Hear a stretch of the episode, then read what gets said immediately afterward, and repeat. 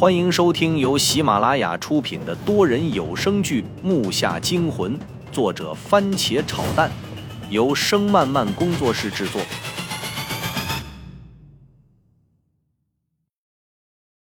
第九十八集，父亲话不多说，一个跨步把我护在了后面的同时，自己的右手带起匕首，划出一阵风，袭向对面冷笑中的周震。我向后蹭了蹭，上身一挺，也站了起来。只看这个复制出来的周震身上还穿着和真的他一样的衣服，连装束都相同。他右手快速抬起，挡下父亲的攻击，回身快速的勾出一拳。这拳够快够狠，打的是父亲的右脸。但是就在他的手离父亲很近的时候，他的整个人也跟着过来了。看那样子，好像是受到了一股强劲的外力，致使他身体不稳，向我们这边趴过来了。找你还来不及呢！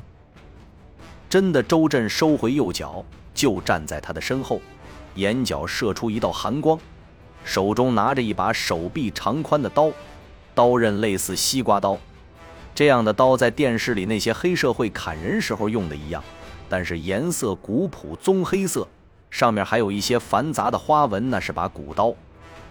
假的周震默不作声，稳住身体后，好像把我和父亲忘了。狠狠地吐了口口水，眼神中尽是怨毒。我也是第一回见识到这样的场面，他俩往那一站，就跟是双胞胎似的，还是那种没有任何不一样地方的双胞胎。除了仔细去看眼神以外，剩下的地方一模一样。我在想，那个古镜到底是什么做的？为什么会复制出来相同的东西？而这些被复制出来的东西。又是由什么组成的呢？周云武，你和你父亲走，前面可能还会有危险，这个人留给我解决，你们去照顾那几个家伙。周震说着，左脚拧了两下，向后蹭去，使自己的下半身呈弓步，摆出一个要动手的架势。而对面和他对峙的他，已经是相同的动作。在这种毫无光线，只靠荧光的情况下。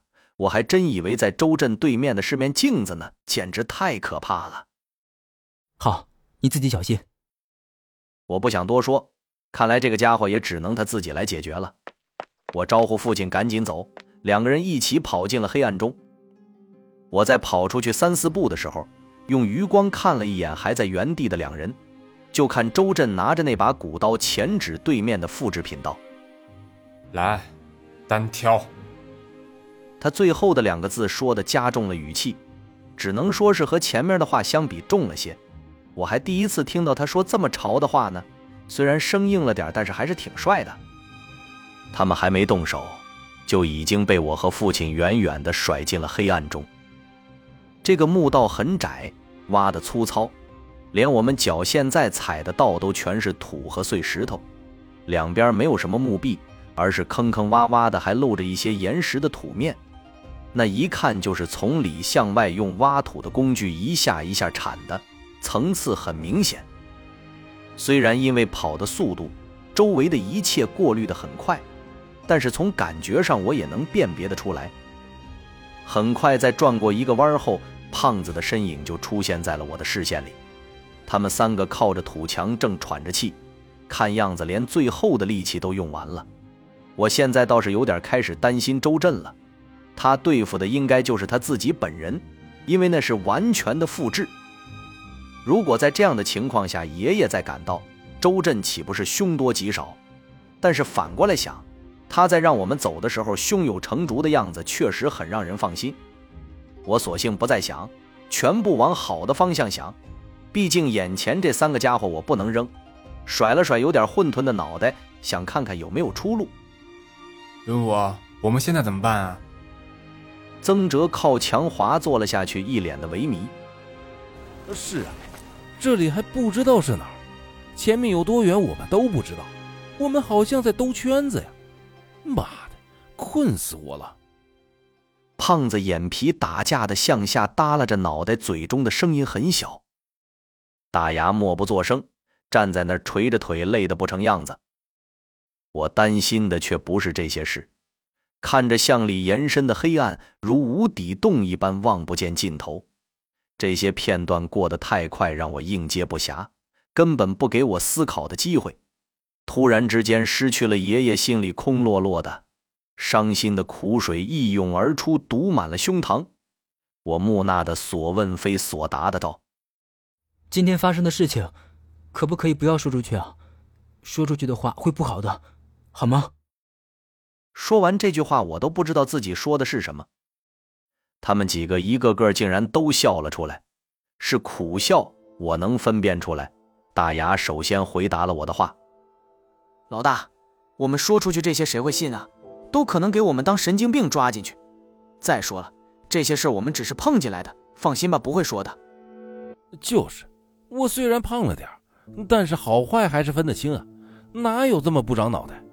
云雾，你是我们的好兄弟，就这点事儿，就让我们烂在肚子里吧。那说出去有什么用啊？胖子接下了大牙的话道。父亲在一旁双手抱肩听了很久，他看我在瞅他，反而对我一笑，那笑容有点勉强，但是让我很欣慰。我用手一摸脸，竟然有水滴滴到我的脸上，就像下雨了。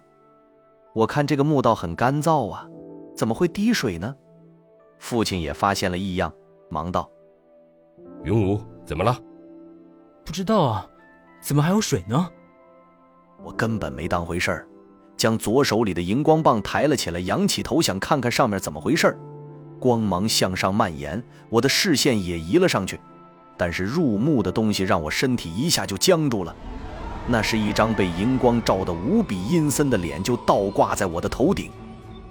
我的脸和他的脸距离不到一指远，那脸巨大无比，浮肿异常。这东西我还记得，是人尸太岁。我不知道他是活的还是死的，但是他的脸上正在往下滴水。